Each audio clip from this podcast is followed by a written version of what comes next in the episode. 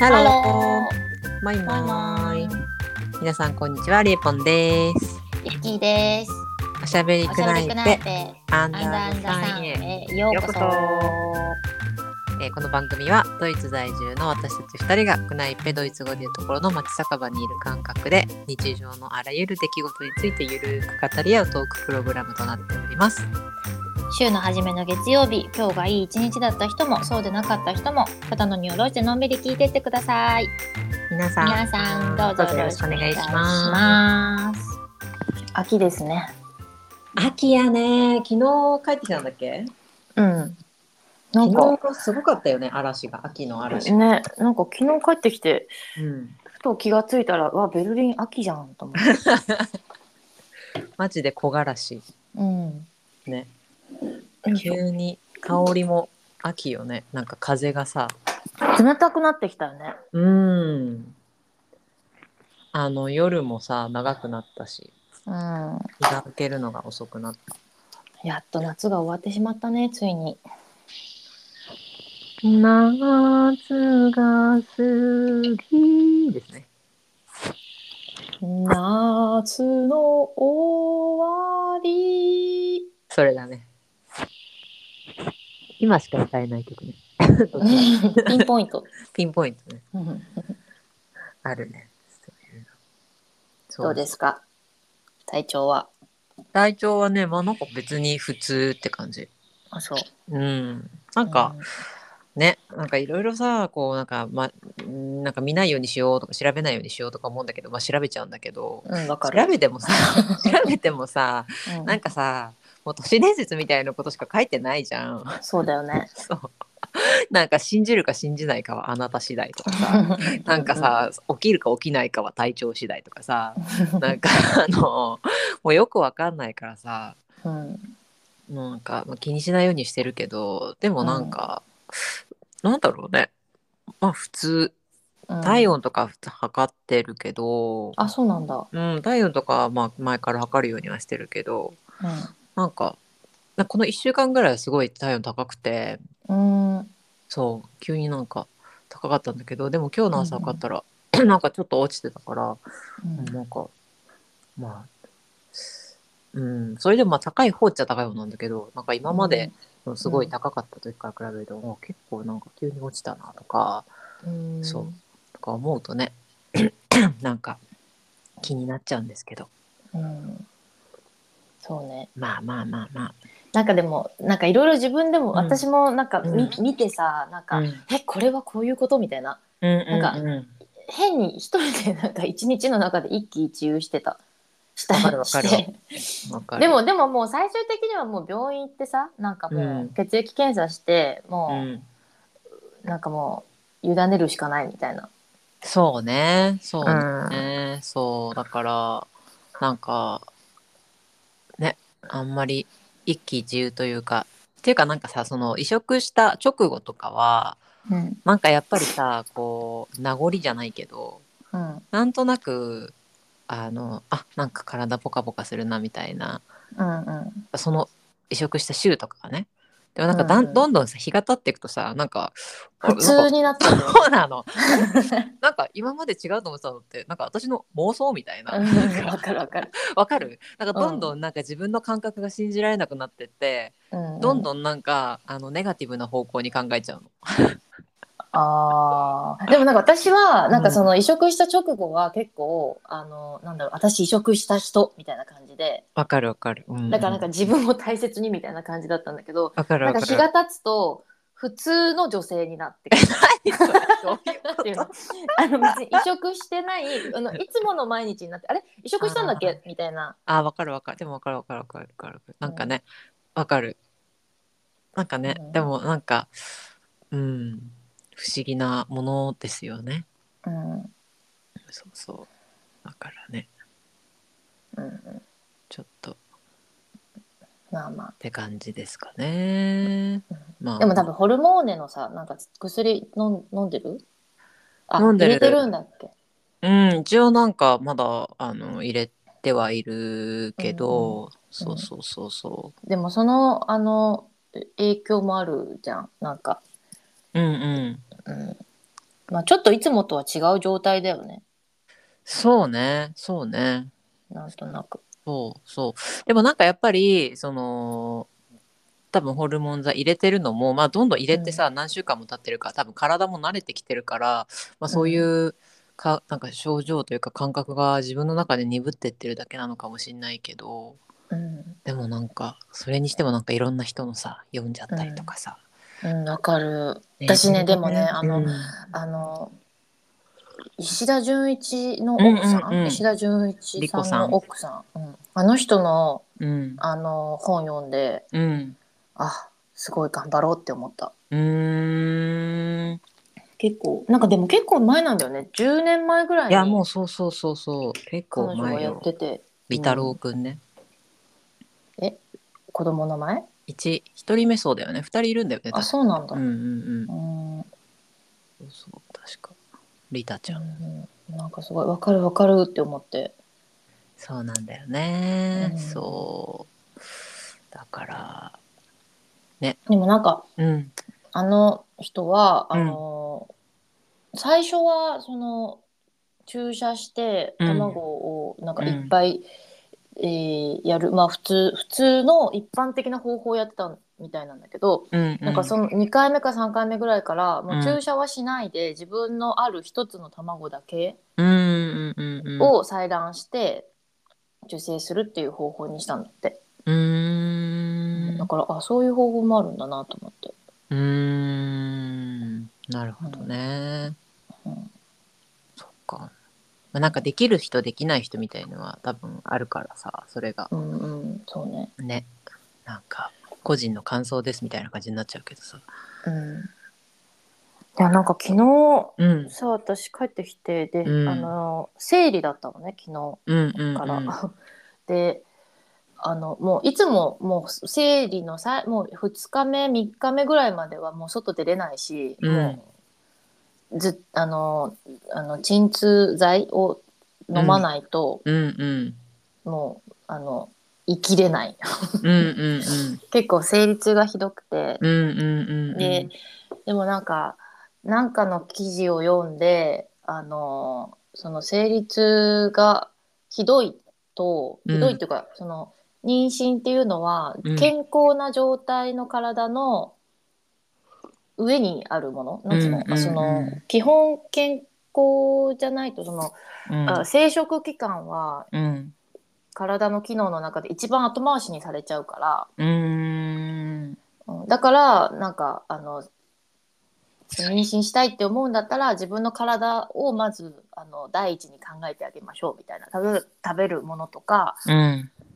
うん、温活とか、なんか血の巡りを良くするとか、うんうんうんうん、って書いてあって。でも生理痛がひどいのってあんま良くないんだって、まあ、東洋医学的に言うと。うーん、そうなんだ。なんかやっぱりどっかにあのなんかその何かがある、うんうん、一般的な状態で生理痛はないはずだから生理痛がひどいっていうことはなんか体に何かがあるって言われてて、いやそうかと思って。でもとりあえずなんか、まあ、あのいつも薬飲んじゃうんだけど、でも飲みたくないのね、いつもなんか、うんうん、なんか飲みたくなくて、うん、そうだね、うんうん、で昨日は楽なんだけどね。そうそうで昨日はなんかちょっと飲まないように、うん、どうしようと思って、うん、で温かい魚、帰ってきてからなんか温かい魚のスープを作って、うん、でお風呂に入ってあの湯船に浸かってあの買ったのよ湯船。なんかああ、はいはいはいはい、なんつうの、あの短期なんつうのインスタント湯船、うんうんうん、大事だよね。でもね、そうそれ買って使って、で使った後ストレッチしてとかってやってたらなんか全然痛くなくて。やっぱね、温めるのってじゃめちゃめちゃ大事なんだよね。そうよね、うん、で私も思った。本当にびっくりした。びっくりするよね、うん、そうわかるよかった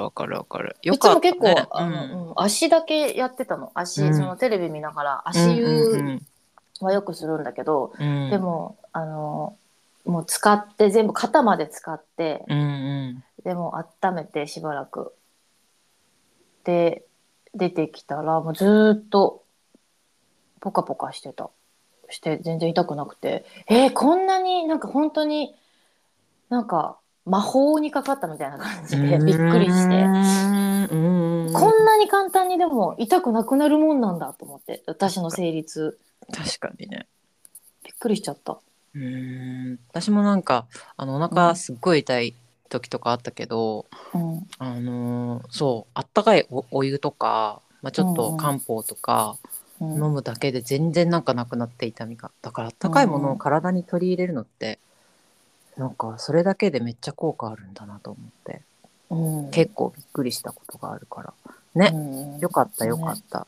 うん、そうなんだ。そうなんです。なんか私はさ生理痛とか全然ない人だから、うん、いいね、逆になんかその生理痛あるっていうのにめちゃめちゃ憧れてるの。やめた方がいいよ。いやでもなんかなんだろうね、まあ、ないものねだりってのもあるんだけどさ、なんかその、うん、なんか私もそういう感覚感じたいんですけどみたいな、うん、なんか私ももう超生理痛が辛くてみたいなあるんだけど、たまにすっごいお腹痛い時とかあるんだけど、うん、なんかそうなんか女って感じがする。生理痛重いって言ってる人が。でもなんかないものねだりだね。ないものねだりだね。なんかもう生理のちょっと前とかになるともう、うんうん、胸張ってきたりして、うんうんうん、分かるじゃん、なんとなく分かって、うん、なんとなくもうそろそろ来るなってもう、うん、でも1週間前ぐらいは、うん、なんかもう何かしらイラッとするの。あ、分かる、うんうんうん、そうで何かしらイラッとしてでなんかあーって思ってもうなんだよと思って、うん、でもその後にそういえば生理前か今みたいな、うんうん、だから別にそのイラッとした原因は大したことない、うんうんうんうん、だけど生理前だからちょっとイラッとしちゃったみたいなあるよね、うん、それででも2日前くらいからちょっとお腹に違和感は感じる、うんうん、でその生理になんかもう腰が痛くなってうわ来たみたいな、でも血が出る前からなんかちょっと、うん、もう腰が痛いしお腹痛いからもう喋りたくないみたいな。そうなんだ、人格が変わる。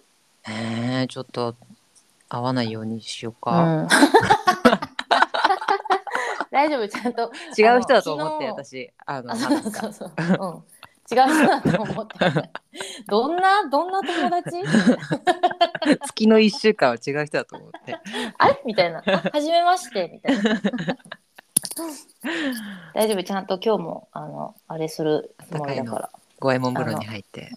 うん、でもねなんか長いやつ買ったの。そう長いやつのがいいね、うん、確かにね、うん、でちょっとゆっくりね。そうね、うん、いやそうなんでございますね、うん、そううん、ラーメンフェスどうだった？ラーメンフェスね、うん、そうすごかったよ人が。そう、うん、なんかね、うん、お昼会場だったんだけど、まあお昼ぐらいに行けば、うん、そんな朝っていうか日曜の昼から人来ないだろうと思って、うんうん、まあ、12時ぴったりに着くぐらいに行ったらもう超行列で、なんかチケット買ってない人買ってる人はなんかまあプレチケットの列に並んで、でもそれでも結構並んでたんだけど、入ってそうなんかもうラーメン屋さんでもなんかね6,7 店舗出る予定だったらしいんだけど、なんか前々日いつだろうな、なんかちょっと前にインスタチェックしたらなんか2つの店舗が出れなくなりましたみたいになって、って思って、その1つがなんか私すっごい行きたかったラーメン屋さんだったから。ショックだね、ショックと思って、そう。でもなんかね、美味しかったよ。1個がベルリン以外の町から来た、日本の味噌ラーメンのお店だったかな。そう、美味しかった。なんかちょっとこう変わったというか、私食べたのなんだったかな、鴨ラーメン。なんかね、日本っぽいっていうよりはちょっと香港っぽい。台湾香港っぽいいい感じの醤油の中華麺っていう感じのやつだけど、それもすごい美味しくて、あとはね、お餅大福とかたこ焼き、なんかねラーメンフェスなのに一番行列できてたのがたこ焼きとカツサンドのお店だったカツサンドもあったんだ。あったけど、なんかカツサンドも食べたんだけど、なんかね、フライヤーが1個故障、私が行った時は故障してて、めちゃめちゃ行列になってて、そうなんかめちゃめちゃテンパってたお店の人超テンパっててさ、でさ、なんかさ、ちょっとね夫がさ、そう買いに行って待ってるわけで、全然帰ってこないので、買いに行ってから、でその後に買いに行ったナターシャも買いに行ったんだけど、ナターシャ帰ってきてるわけ、カツサンド持って、であれ彼何おかしいぞって聞いたら、なんか待ってたっていつまで待ってんねんと思ってね、あなたの頼んだのはって聞いたら、なんかエビカツサンド頼んだんだけど、なんかエビ用のフライヤーが壊れてるっぽくて、ああ別なんだ、そうで待ってるんだよねとか言って、でフライヤー壊れてたら待ってても出てこないでしょってもう一回言いなさいよって、そうで、なんかカツサンドに変えてもらったんだけど、もうなんか気長すぎじゃねみたいなカツサンドに何十分待てんの君みたいなびっくりだよねそうまあでも美味しかった。なんかね、なんかさ、お祭りみたいな感じなの？そのラーメン一杯は普通の量なの？それともなんかちょっと小さめ、やっぱじゃあいっぱい食べれるようにみたいな感じ。そう2杯食べてるね、エリちゃんなんて2杯食べてたし、そうだし、なんかねいいとこだったよ。もともとビールブリュワリーがある工場があるところで、なんか大きい広場みたいになってて、なんかまた行きたいなって思った、あそこ。なんかホールみたいな感じ？全然屋外なんだけど、大きいビール工場が併設されてるから、なんかビールとか飲み物とか買って、で近くにその敷地内に公園とかも子供が遊べるエリアがあったりとか、飲食エリアがあったりとかするから、なんかああいうフェスティバルやのにすごいいい場所だなって、ね、なんかベルリンってでもなんかフェスティバル続きだよね。今週からあれだっけ、フードフェスティバルみたいなさ、この前はアートウィークがあって、今週がフードウィークだと、ベルリンフードウィークみたいな。へえ、そうやっぱね、秋はもうなんか食欲と芸術と、なんかもう目白押しね、すごいね。そう、ファッションウィークとかさ、そうなんか来週かな、なんか酒フェスティバル、そうあるよね。ね、行ってた行こうかっつって、でもなんかベロンベロンになって帰ってくる。大丈夫？ちょっとサラリーマンみたいにサラリーマンみたいになっちゃう。ごめん、ちょっと今日は帰りサラリーマンになったみたいな。ただいまーっつってネクタイこう横に巻いてるんですよ。ね、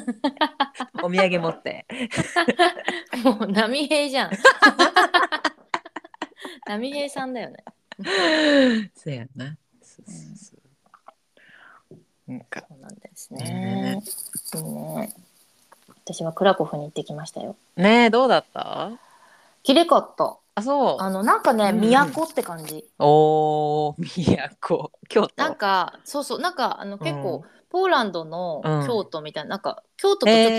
と歴史的にもなんとなく似てて、昔首都で、で今首都はワルシャワになったけど、第二次世界大戦の時に。第二次世界大戦前にそこのワルシャワ自体、ワルシャワじゃない、クラコフの道とかは、なんかドイツのある都市を真似てじゃないけど、ある都市を元に設計されてるんだって、もともとだからなんか結構5番の目みたいになってて、でその全ての道が一番ど真ん中の、ど真ん中のマーケットにつながるようになってる設計になってて、でなんかそういうなんつうの、ドイツとの関係もあったし、悲しい歴史もあったんだけど、それで第二次世界大戦の時にドイツもそこは壊さなかったんだって。それで世界大戦後に世界大戦を逃れて、ちゃんとその都として残ってるってことで、世界遺産になってるらしい。で行ったのが、シンドラーのリストの工場があって、そこが今博物館になってて、でその博物館に行って、そこでさ、なんか最初普通に予約とかしてなくて普通に行ったんだけど、土曜日に行って、でそしたら入ったらなんか売り切れですって言われたの。もう今日はもうソールドアウトしましたって言われて、と思って、で外でこうなんかどうしようか、じゃあどこ行こうかって言ってたら、隣でなんかツアーがあったのね。なんか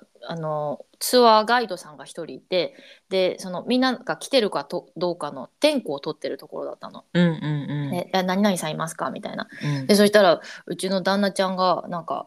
すいませんって言って、ツアーまだ参加できますかって聞いたら、できるよって言ってくれて、で2枚チケットなんかその場で変えて、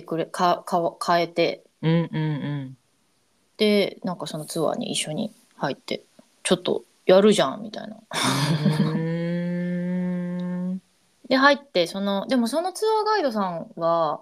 オーストラリア人なんだけど、両親はポーランド人なの。その人が両親ポーランド人で、その50代ぐらいの男の人だったんだけど、その人がポーランドで生まれてすぐオーストラリアに移住したんだって、でもその人はなんかポーランドの方が好きでこっちに帰ってきたんだって、でも、なんかツアーの時、もうなんつうんだろう、いろんな国の人が参加しているツアー、英語のツアーだったからいろんな国の人が参加してって、でもなんかそのガイドさんがいろんな話をするときに、なんかドイツがやってきたんですとかで、ドイツがここに工場を建てたんですとか、なんかなんつうんだろう、なんか私的にはなんかちょっとなんつうんだろう、ドイツ人になんかぐさってなるような感じだったのね。いいか話し方がみたいな、なんかね、なんとなく。でもなんかシンドラーのリストって映画見たことある？見た。なんかあれってさ、スピルバーグ監督が作った、シンドラーさんっていう人が、その人ドイツ人で、工場をポーランドに、クラクフに作って、でその時ポーランドだからポーランド人を雇う、もしくはユダヤ人を雇うことができて、でもその人は、シンドラーさんはポーランド人よりもユダヤ人の人たちも多く雇って、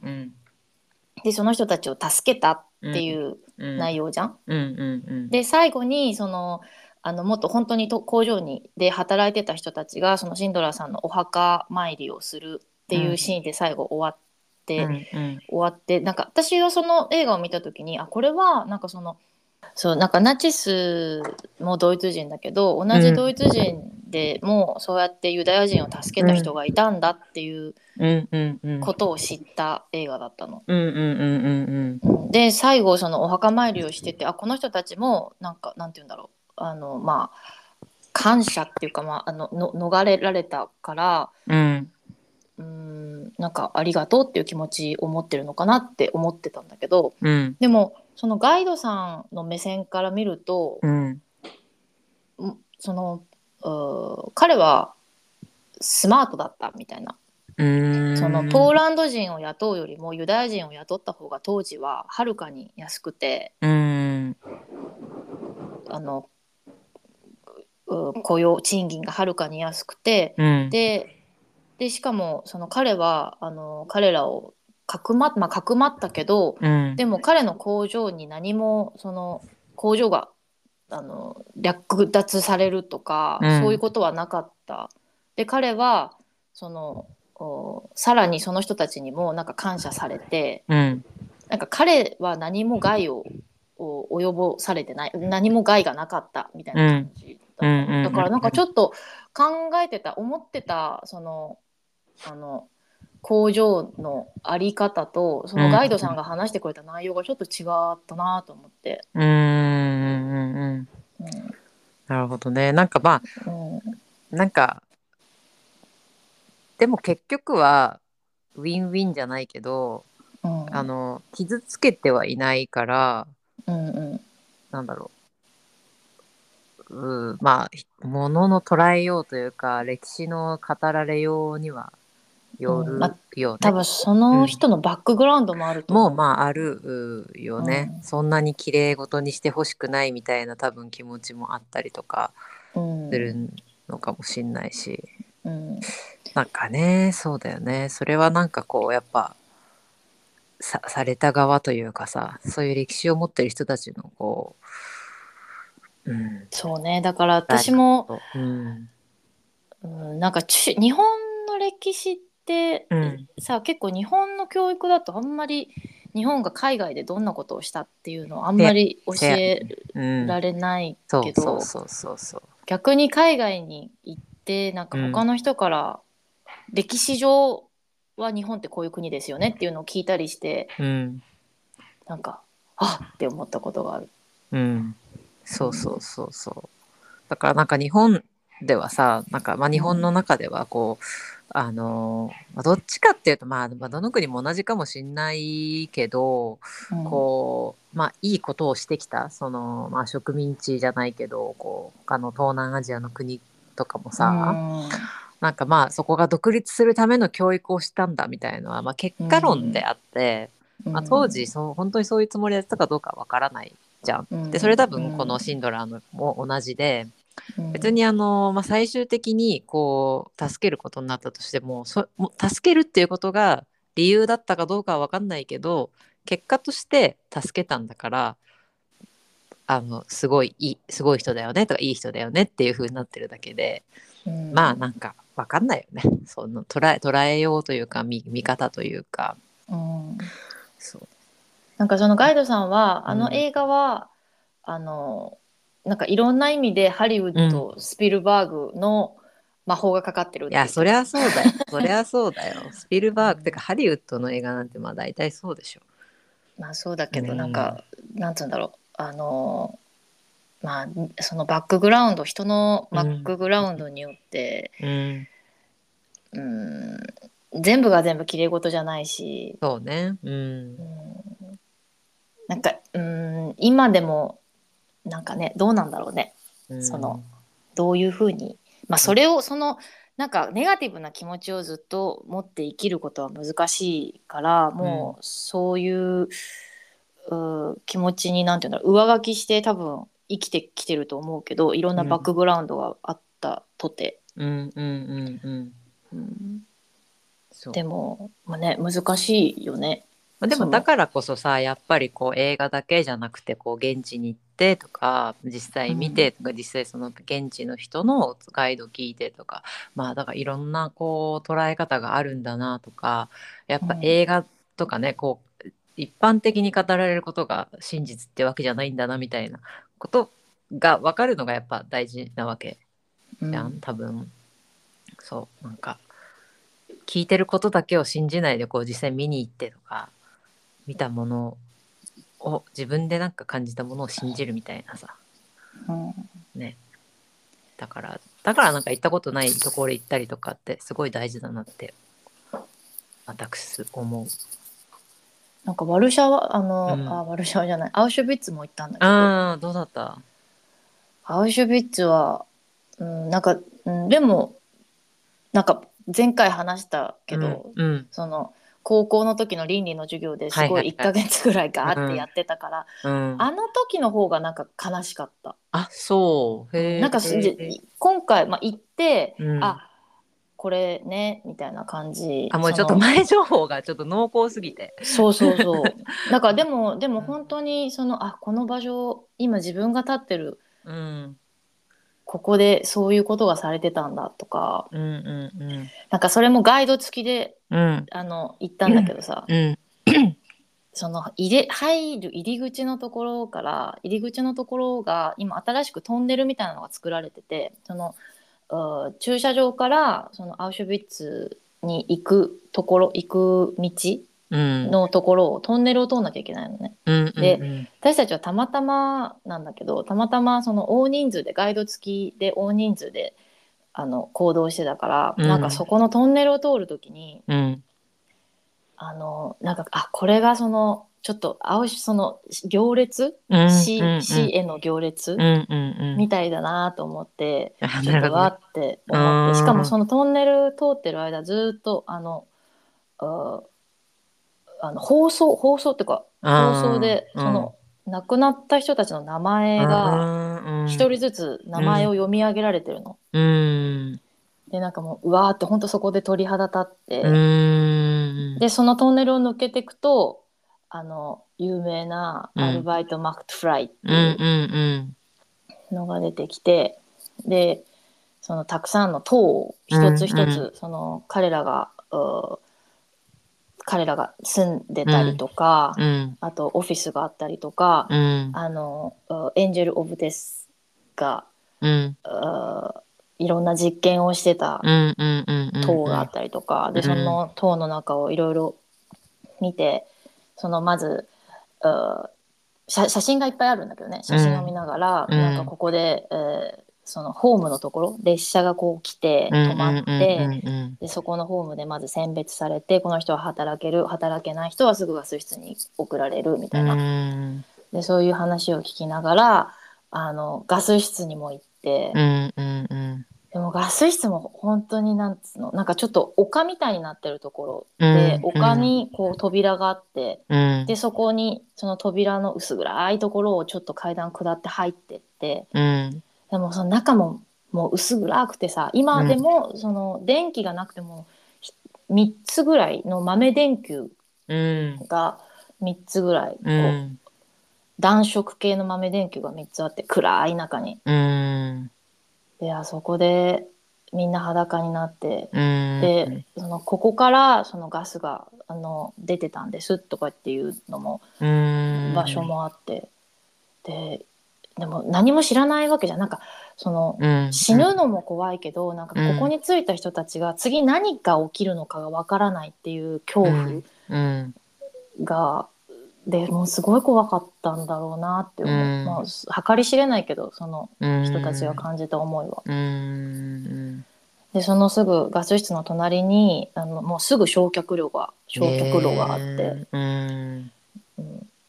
でまあ、いくつかの遺体はそこで焼却して、でもう一つそこがアウシュビッツ でもう一つビルケナウっていう3キロぐらい離れたところにもすごい大きい、うん、そのビルケナウ収容所があって、うん、でその収容所に行くとそのなんか駅みたいなビル、結構、うん、写真でよく見る駅みたいなビルがあって、でそこに列車が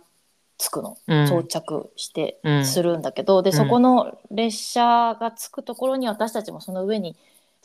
を歩いて、うん、でここがさっき見せた写真の選別されてるところですって、うん、あなたたちは今ここの選別されてるところの上に立ってますっていう説明を受けて、あここででも多分この人たちは何も知らない、うんうんうん、なんかすごい恐怖だったんだろうなって思う。ねえ、そうベッドもさ、その3段になってるんだけど、うんうんうん、木のその端と端がレンガの支柱があって、うん、1.5 メートル空いてもう1個支柱があって、うん、でその間に板があるのね、うん、で3段になってて、うん、で1段のその 1.5 メートルの間に3人寝るんだって。3人寝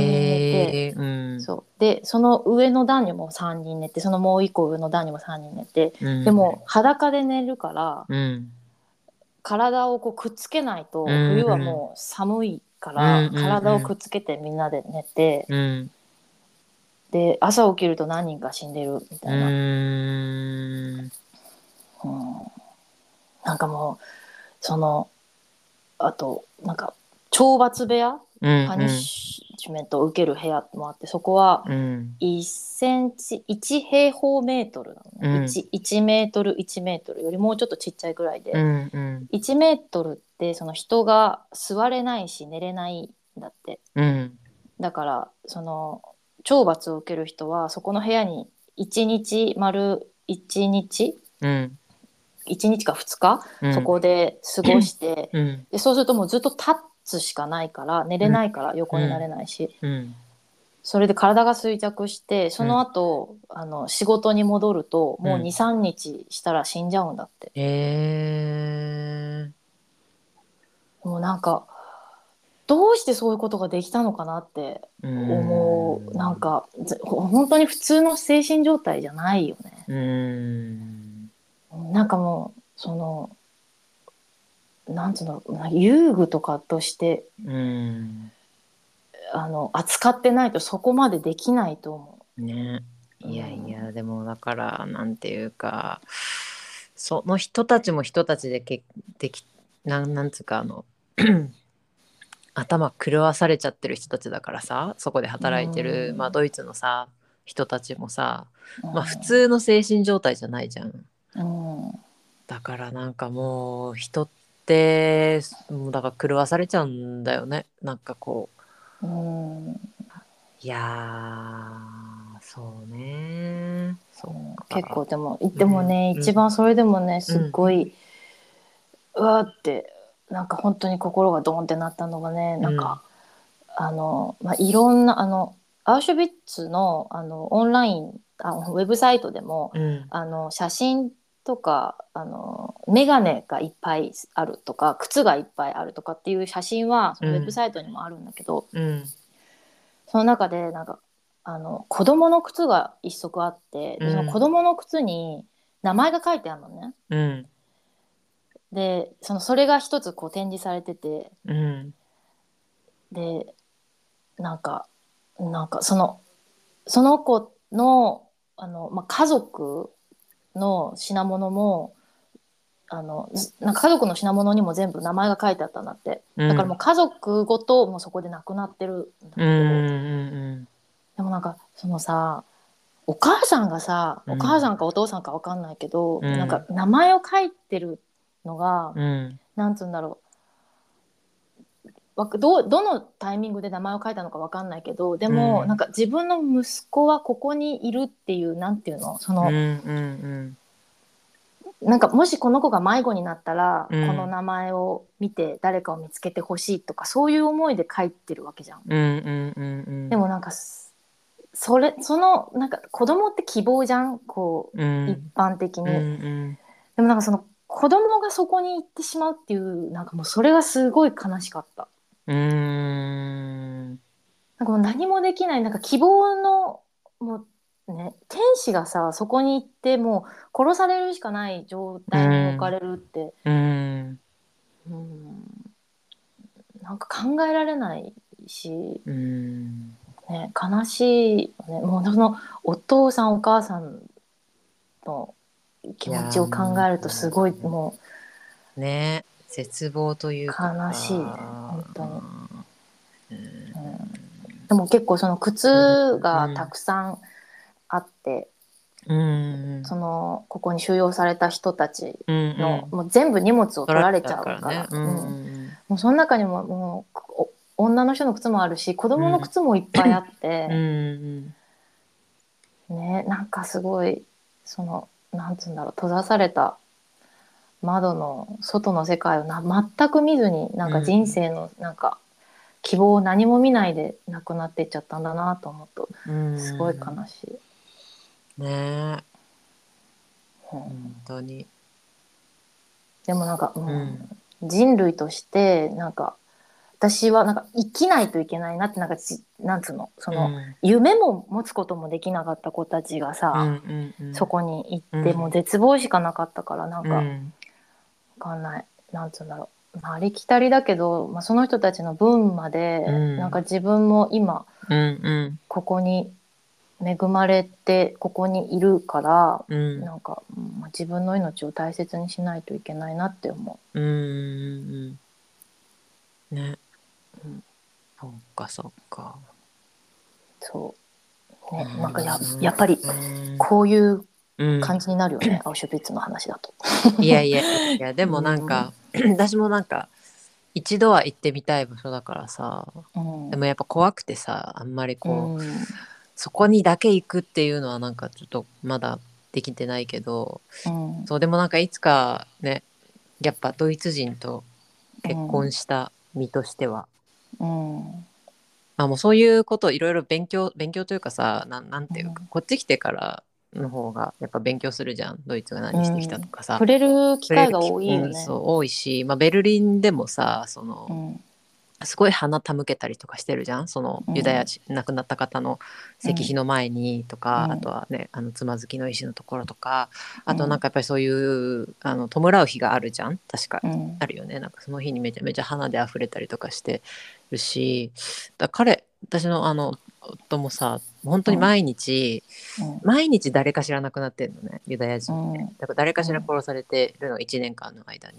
うん、だからなんかそれが今日は誰々があの何年に殺された日みたいなのが、まあ、ツイッターでこう流れるから、うん、なんかそれをなんか毎日見てたりとか、うん、なんかやっぱりこうあドイツ人として、まあ、まだ若い世代だけどやっぱこうそう思うところはあるんだなみたいなのは思ってるし、まあね、アウシュビッツじゃなくて強制収容所はさドイツ国内にもたくさんあって、うん、なんかそういうところはやっぱ中学とか高校とかのなんかあれで行くらしいんだけど、フィールドトリップみたいなやつで、うん、だけどまだアウシュビッツは行ったことないって、まあ他のドイツ国内の強制収容所って別にそんなに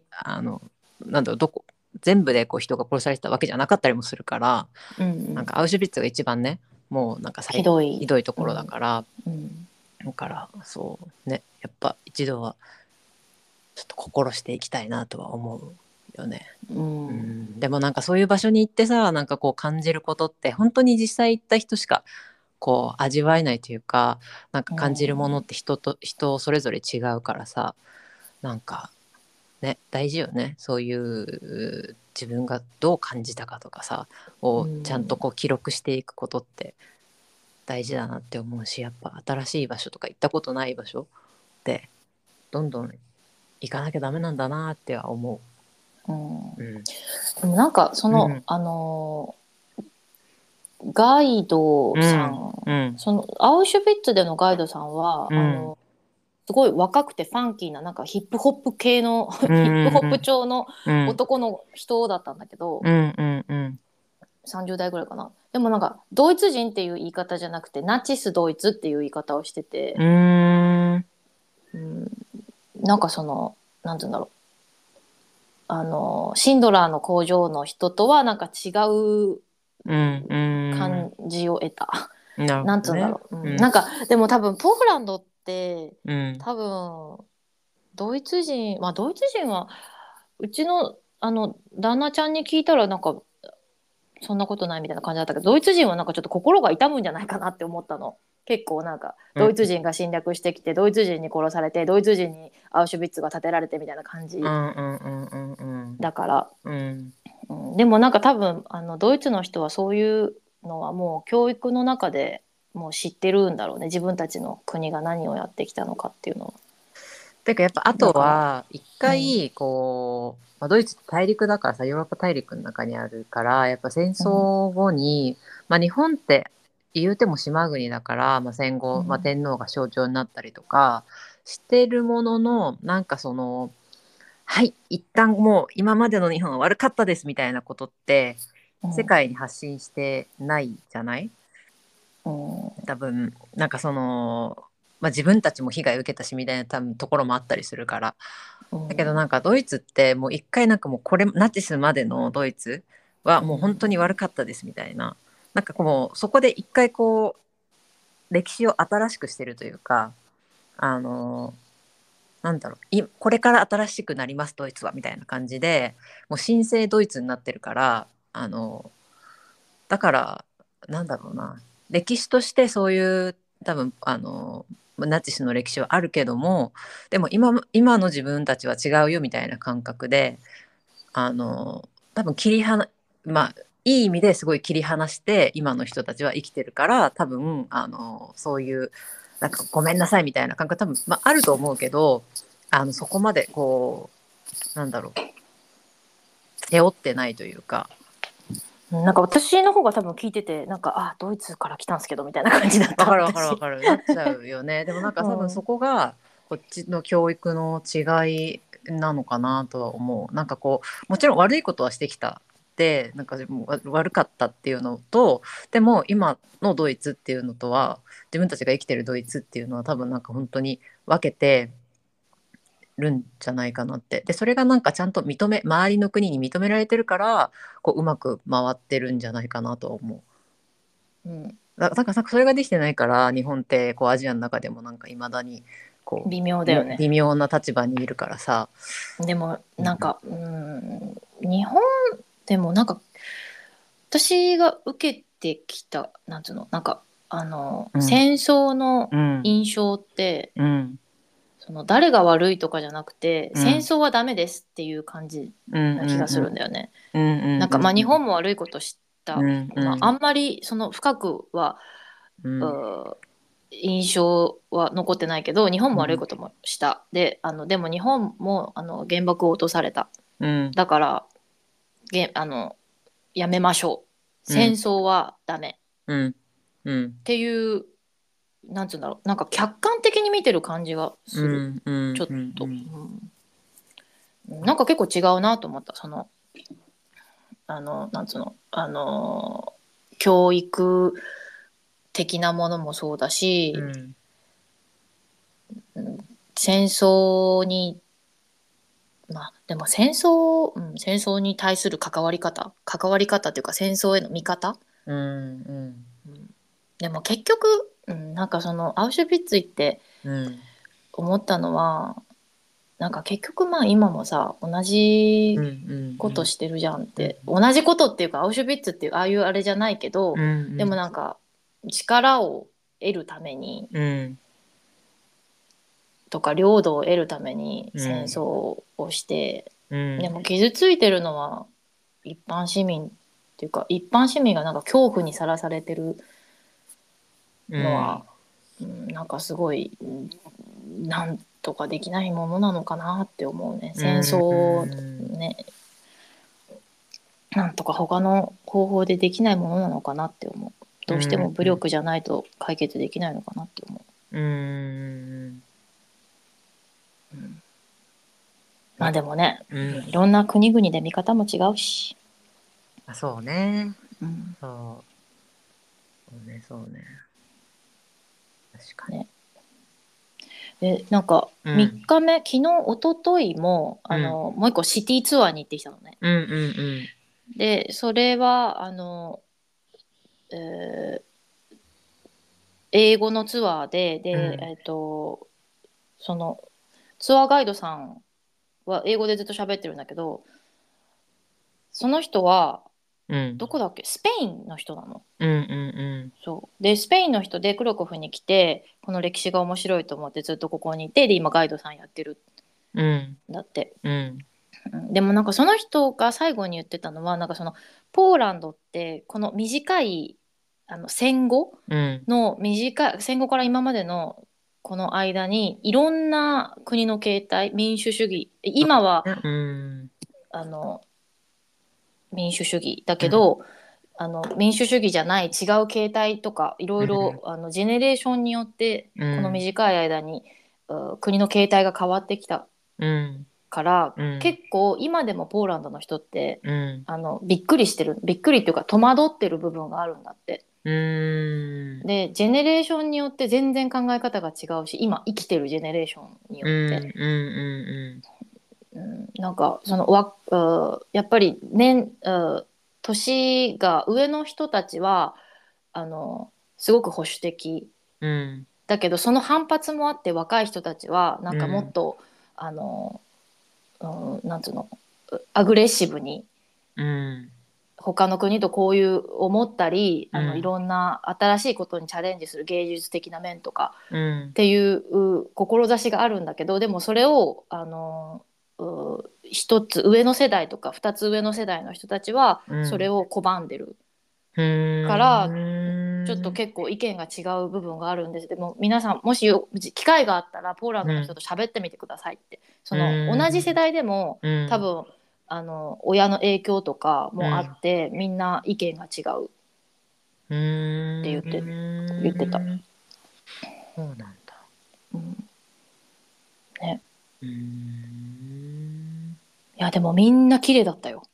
でしょ？うん。でしょ？美男美女。なんかさ、一番最初の日になんかもうレストランに行ったの。うん。レストランもさ、なんか地下がすごいいっぱいでさ、うん、もう迷路みたいなレストランばっかりで、うん、なんかあ2人ですって言って、あじゃあこちらへどうぞみたいな。でも、うん、こう歩いてるうちにもう私入り口どこですかみたいな入り口帰れないんですけどみたいな感じで、もうすごい地下もそう、地下にも入るし、なんかもう右行ったり左行ったりみたいな。たまにさ、そういう居酒屋あるよね、日本でもね。トイレとかみたいな。これ全部個室でさ、まあ分かんなくない。すごいなんかどこを使ってんの、ここどこなのっていうトイレ。形もなんか不思議な形のトイレ。そう。へー。すごい洞窟みたいなところでそう通されて、で入って座って、うん、もうそしたらもうそのウェイトレスのお姉さんがさ、うん、なんていうの、なんかもうレアチーズケーキみたいな顔してるのね。白いのもうレアチーズケーキなの、うん、もうテカテカなんつうの、もうコーティングされてるレアチーズケーキの上ってさ、なんかちょっとトゥルンとしてるじゃん。はい、ああいう感じ。なんかあレアチーズケーキだみたいな。陶器肌を通り越してレアチーズ肌なのね。そうレアチーズケーキにいちごソースかけましたみたいな唇。あーいいね、真っ白に真っ赤な。そうもうわすごいと思って、もう男性の方たちもね綺麗な顔してるよね。だよね、うん、やっぱダビデ像が歩いてますみたいな。いやそうみんなすっごい端正な顔。ドイツ人ってやっぱ違うよね、うん、なんかもうちょっと平たくない？ドイツ人はなんかさ彫りが深くない？彫りが深いっていうか、なんつうんだろう、彫りが深いのかな。なんかこの目の、うん、この鼻と目の奥行き、うん、鼻のところと目の奥行きがドイツ人は結構深い気がする。でももう少しそれをなんか均等にした感じな印象を受けた。いやなんかだからね、もうこっち来る前とかってヨーロッパっていうか白人とか大体同じに見えたけど、こんな国で違うんだって思うよね。実際見てみると。いやもうなんか本当に女の人たちが本当に綺麗だった。女の人綺麗だよね。わかる、めっちゃわかる。なんか朝起きて化粧しないでもこれかみたいな。朝起きて自分の顔があれだったらもう人生楽しいよね。すっぴんでどこでも行くよ。わかるわかる。そういいな、レアチーズケーキ。ほんとレアチーズケーキだった。いや肌はね、まあでもこれもまあないものねだりでね、こうヨーロッパの人にとってはアジアの肌って綺麗とかいう人もいるから、まあどっちもどっちなんですけど、やっぱり私たちからするとポーランド美人だよね。美男美女多いよね。美人だった。ガタイもいいしね、男の人。背高い、うん、まあ、なんか別のレストラン行った時にさ、うちら座っててさ、でそのウェイターの人がすっごい背高い人で、なんか木みたいなすごい高い木のてっぺんと喋ってるみたいな。めっちゃ座っててこう見上げないと目が合わないの。しかもかっこいいし、もう、ね、なんかデカプリオとキアヌ・リーブスを足して2で割った感じ。割れるかなそれ。割れる。なんか目は、うん、デカプリオの。デカプリオ。そうでも髪の毛は黒い髪の毛で、ちょっとだけひげがあって、で黒いひげで、すごい。今スネイプ先生しか出てこない。スネイプ先生しか出てこない。誰それ？ハリー・ポッターのさ、ごめん、ハリー・ポッター見てない。あ、見てない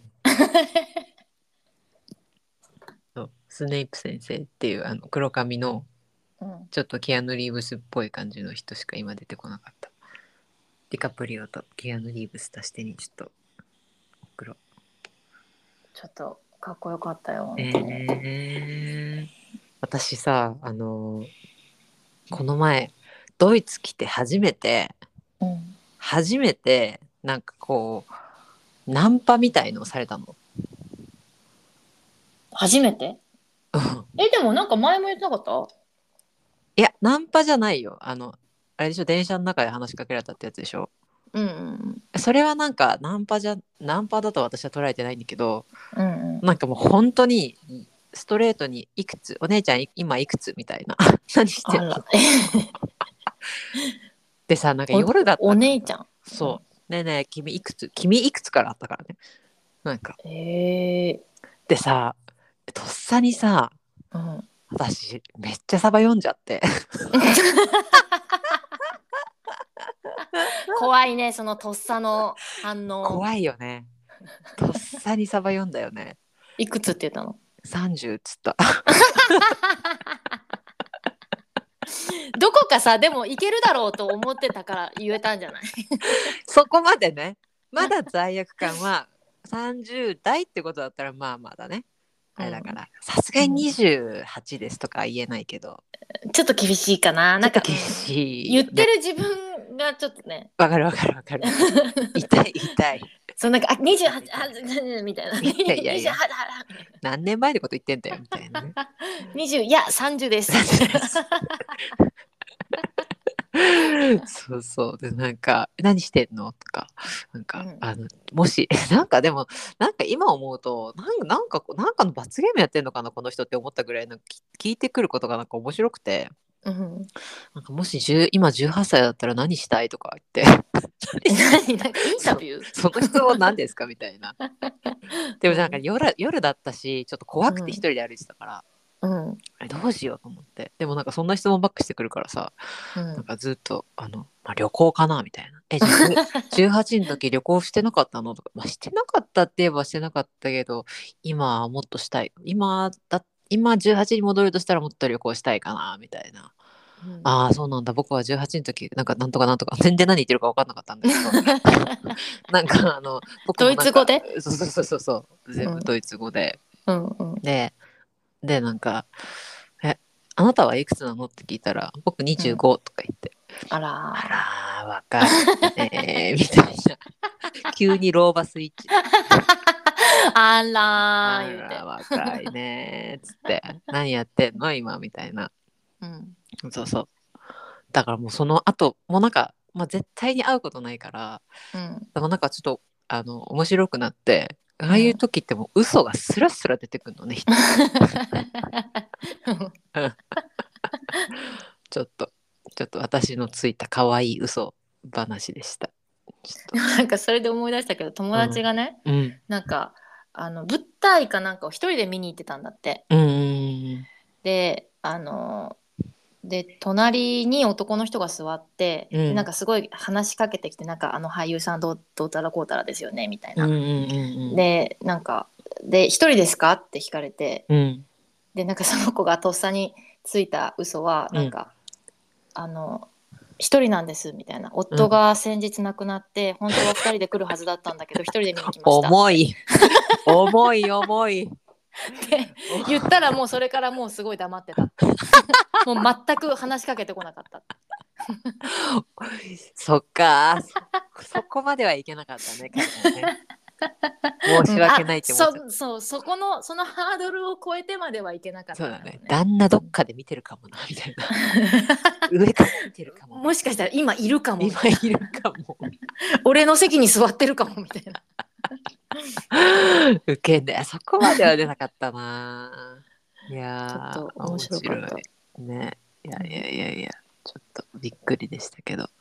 うん、でそれで、うん、それでそのことは、いやなんかそれでどうやってバイバイしたの？そんでなんかまあなんか家着きそうなぐらいでなんか、うん、家の近くだよ、ベルリンじゃないの、家の近くですごいね、全然その辺で会うかもしれないのにさ、うん、なんか僕もう帰んなきゃだからじゃあねみたいな、なんか話し合い、喋りたかった。話し合いで欲しかったのかな。うん、だから全然ナンパじゃないかもしれないけど、なんかでもちょっと急に怖かったからさ。ドイツ語のレッスンみたいな。なったね。ちょいちょい直されたからフリーですちょっといいやつじゃんちゃんと直してくれるなんて。ライゼかなっつったら、あ、ライゼンって先生じゃん。うん、そうそうそう。いや、なんかクラス受け持ちたいのかもよそういうこと。やばい、勧誘されるとこだった受けたまわっておりますみたいな。あ、こいつちょっとまだ僕のレベルではちょっと手に負えないなみたいな感じだったのかな。いやいやいや、面白かったですけど、面白いね。うん、そうそうそう。ね。うわぁ。眠くなるよね、ホルモン。いや、てかなんか暑くてさ、3、4時間おきに起きちゃうの。もう昨日はそんなことなかったんだけど。うん。体が熱くて、そう。ほてってる感じだね。ほてってる。うん、そう。だから全然なんか長く寝れないから、常に眠いみたいな感じ。まあ信じるか信じないかは私次第なんですけど。自分に言い聞かせて。ねえ。っていう感じで。はいはいはい。はいはい、ということで、はい、今日もここまでお聞きいただきありがとうございました。日本にいる方、はたまた私たち同様に国外にいる方々、離れていてもみんな同じ太陽の下、また来週このクナイプでお会いしましょう。最後はドイツ語でじゃあね、耳するチュースでしましょう。せーの、チュース。チンクイエ。チンクイエ。